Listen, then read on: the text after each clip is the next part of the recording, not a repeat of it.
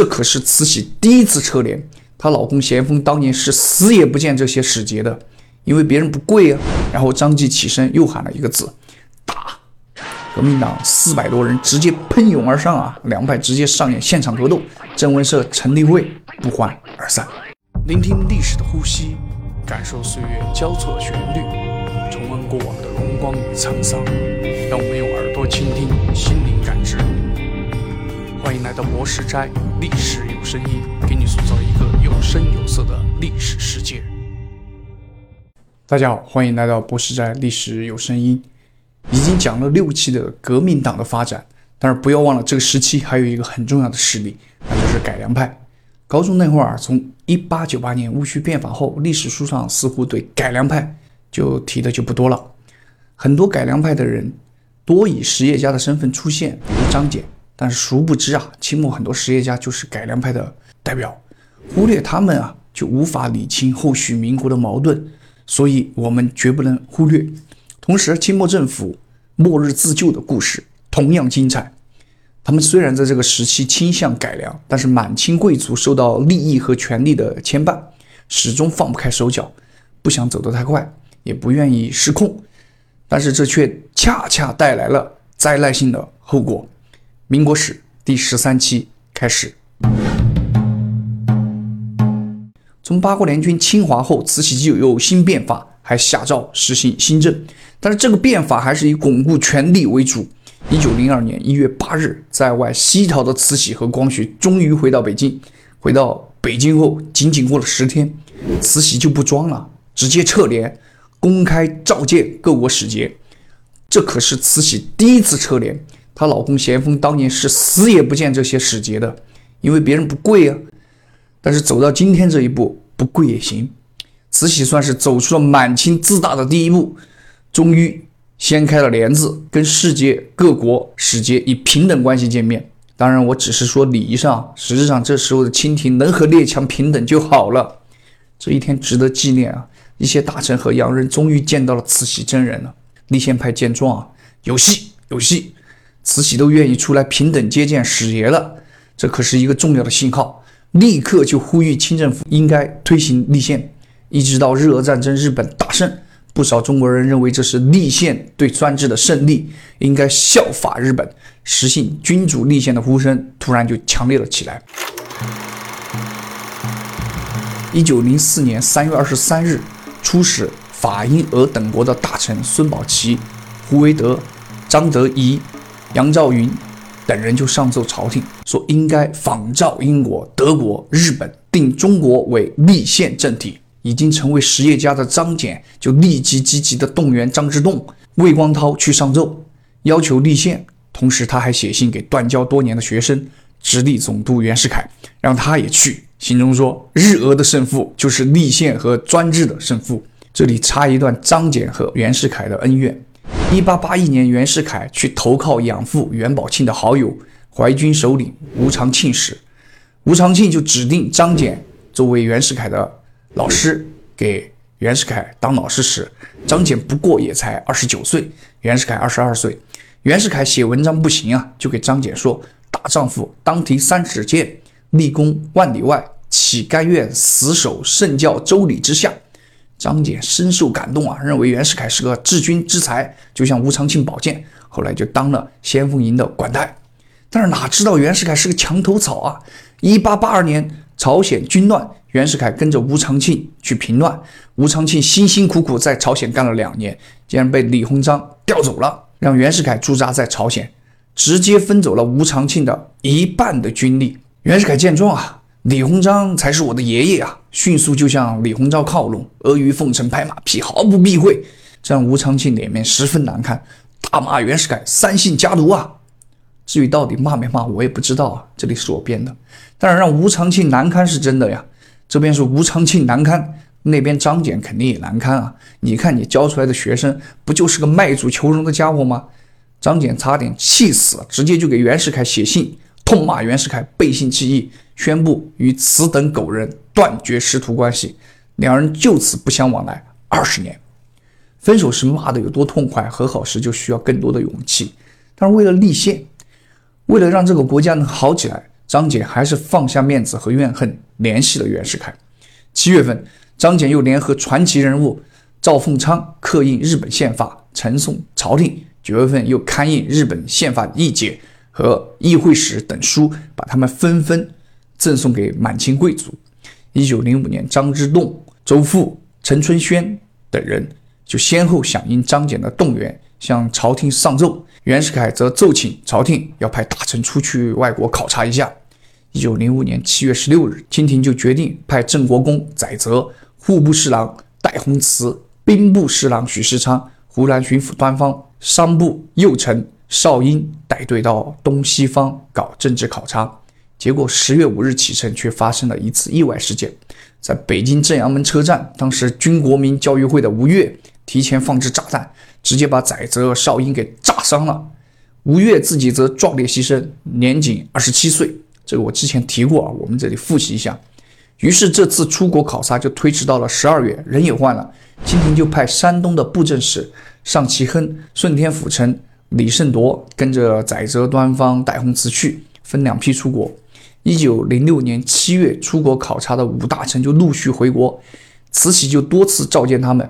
载泽的人就给慈禧说，如果立宪，可以保皇位永固。八月六日和九日，军机大臣庆亲王奕匡、醇亲王载沣就召集会议，探讨立宪的问题。奕匡、袁世凯、许世昌、张百熙等人就主张快点搞立宪。呃，但是孙家徕、荣庆、呃铁良等人就发出了很多困难之声啊。于是大家就商量了一个折中的办法，预备立宪。一九零六年九月一日，清廷宣布预备立宪，但是又同时说啊，规则还没有准备好，民众的素质还比较低，只能先从官制的议定、法律的制定、兴办教育、清理财务等事情开始。意思就是上面不动，先动下边的。虽然离真正的立宪还很远，但是这依旧点燃了海内外。改良派的希望啊。康有为闻风而动，立刻致函梁启超，告诉他保皇会马上就改名，改成国民立宪会。这里说一下，同时期因为取缔规则风波啊，大家熟悉的杨度就从倾向革命转为倾向改良，又因为受梁启超的影响，直接就去改良一派了。孙中山曾多次劝杨度回来，但是杨度都给拒绝了。康有为致函梁启超后，梁启超立刻就邀请熊希龄、杨度一起来讨论，决定将保皇会改名帝国立宪会，在国内再设一个立宪政会。康有为暗中主持，不露名，纲领就是遵从皇室，扩张民权，巩固国防，奖励民业，要求善良之宪法，建设有责任之政府。他们计划帝国立宪会就先在东京成立，本部设在上海，杨度当民意大股东。当干事长，徐勤当会计长，你派熊希龄去北京运动载沣当总裁，载泽当副总裁。经费方面，熊希龄提供十五万，梁启超提供五万。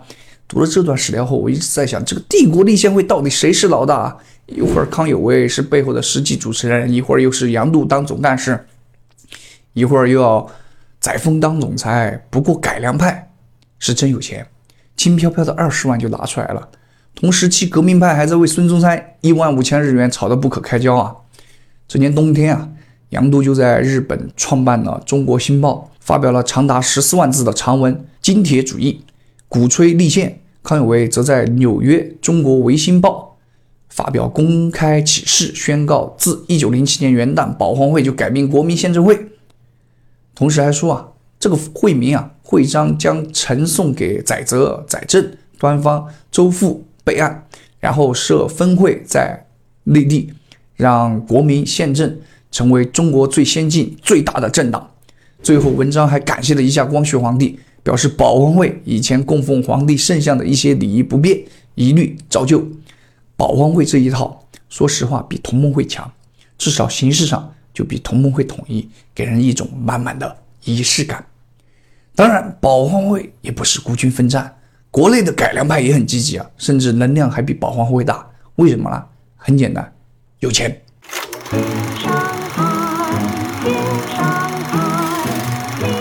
一九零六年十二月九日，马良、雷锋等就在上海组织宪政研究会，创办了《宪政》杂识月刊，同时以敌保贤的时报作为宣传机关。十二月十六日，张謇、郑孝胥又在宪政研究会的基础上，在上海成立了预备立宪工会，会长就由郑孝胥担任，副会长由张謇担任。有张謇的地方自然不缺钱，有钱的地方自然就不缺权和钱。所以，预备立宪会的会员主要是来自江苏、浙江、福建、广东等地的商人、士绅、官僚。细心的朋友是不是发现，同盟会和预备立宪会的人员结构完全不同？同盟会的是学生居多，而预备立宪会则是商人和官僚居多。谁的力量大，一目了然。但是能量这么大，最后怎么还是革命派胜利了呢？这就要回到老话题了，不团结啊！国内张謇一派，袁世凯一派；国外康有为一派，压根就是互相独立的，谁都瞧不起谁。国外康有为这一派一直是被清廷通缉的对象。一九零二年，保皇会甚至还干起了生意。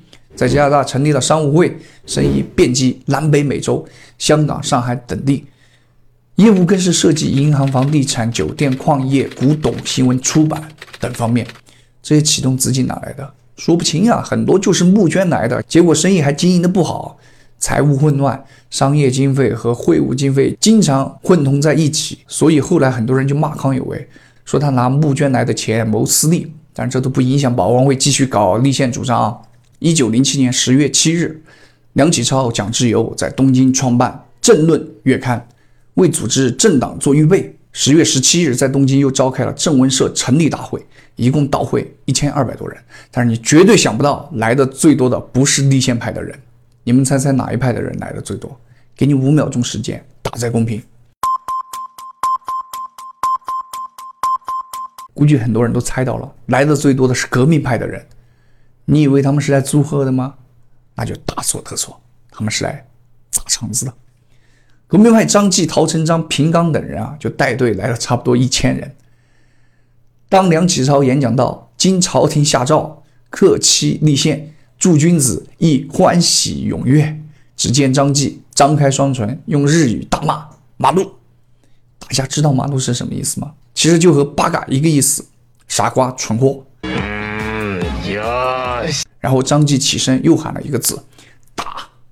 革命党四百多人直接喷涌而上啊，两派直接上演现场格斗。郑文社成立会不欢而散。后来郑文社在一九零八年八月十三日清廷的干预下就被迫解散了。不过同时期立宪派成立的协会、商会、研究会很多，加在一起将近有八十个。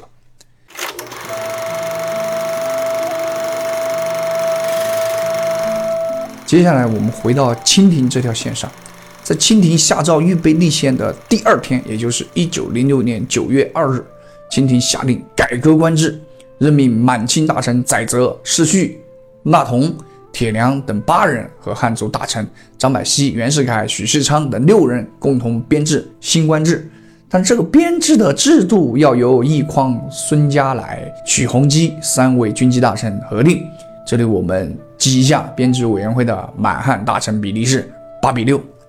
九月十六日，在恭王府设立新官制编制馆，任命杨士奇、孙宝琦为提调。部分在日本学习过政法的留学生，如曹汝霖啊、陆宗舆，也被吸收到了编制馆。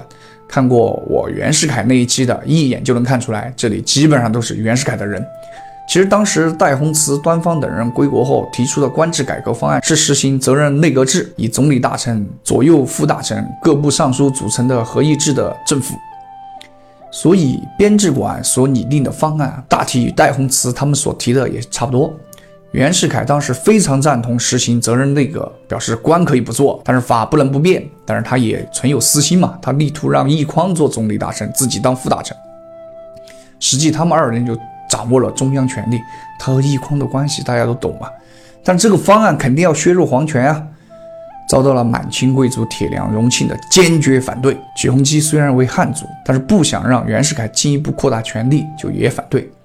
核心慈禧当时虽然非常信任袁世凯，但是八国联军侵华后，地方官和汉族官僚的力量有所加强，所以慈禧也不怎么支持。他的目的是借官制改革，加强中央集权。所以，一九零六年十月六日，清廷公布了由慈禧太后最后裁定的新官制：内阁军机处照旧，外务部、吏部、学部、中人府、翰林院照旧，也就是说，行政决策层、军事决策层、外交决策层、人才培养决策层、皇家管理等都照旧。至于什么户部、兵部、刑部、大理寺这些执行层可以改。新官之下，十一个部的一把手，满清贵族有六个人，汉官有五个人。外务部一把手虽然是汉人曲洪基，但是上有管部大臣奕匡和徽办大臣纳同，实际上曲洪基算不上一把手。陆军部就是过去的兵部和度支部，过去的户部这两个部也改了，是改革里最重要的两个部，但是都掌握在满清贵族手里。这里满清贵族与汉族的官员实际比例是七比四。除了中央官制改革外，编制馆还通过了袁世凯设计的两套激进的地方官制改革方案。每个州县都设立议事会，由人民选举议员，决议本地应办之事，并且设立董事会，由人民选举会员，辅助地方官员办理议事会所决议的事。清廷把这个方案就发给了各省督抚讨论。曲鸿基还是没有放过袁世凯，他就通过陆传林示意张之洞要反对这个方案。一九零七年一月二日，张之洞就回复清廷：议事会可以议事，但不能决断；董事会应该听令官府，而不是听士绅的话。简单理解就是，政协可以搞，人大就算了。同时，执行委员会应该配合官府，不是配合老百姓。慈禧和各省督抚就赞同了张之洞的意见。认真想一想，不赞同才怪啊！袁世凯的方案就是削弱中央对地方的控制，削弱地方官员的权利。你让地方官员提意见，触动他们的利益，肯定不赞同啊！地方官制改革就由此暂停。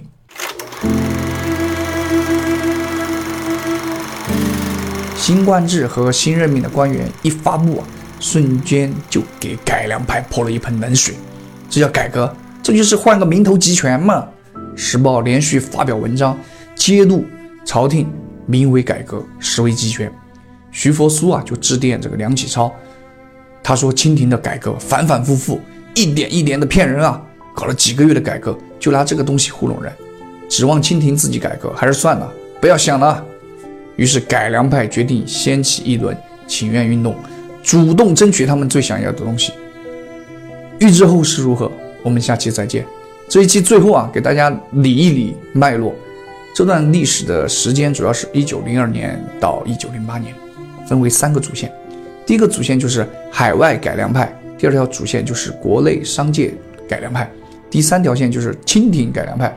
三条主线呢，基本上也没有什么合作，都是各干各的，各为各的利益。海外改良派和国内商界改良派主要是闻风而动。积极促进清廷改革，同时提前做规划、宣传改良、筹备政党，以为后期参政做预备。清廷改良派则主要是以斗争为主，各怀心思，试图利用改革来扩大自己的权力。说来说去就是改良，其实没有啥推进。但复习一下另一派的革命派，你只需要记三个词：起义、起义、起义。好了，非常感谢大家的收看。和收听，下期啊将上演清廷大乱斗，看袁世凯和奕匡怎么搞倒徐鸿基和陈春仙。当然，最精彩的还是光绪离奇死亡以及改良派的请愿运动。祝各位工作顺利，天天开心。我们下期